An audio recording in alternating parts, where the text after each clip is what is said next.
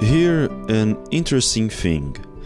If you thought that the book of Numbers only talked about numbers, we bring to you chapter 6, verse 25.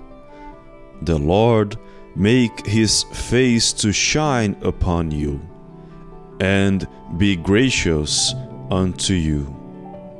What this verse proves to us is that no matter where we are, we can always make that effort to see the light of God in our lives and to feel the blessings He sends to all of us through His messengers or the apostles of His beloved Son, Jesus Christ.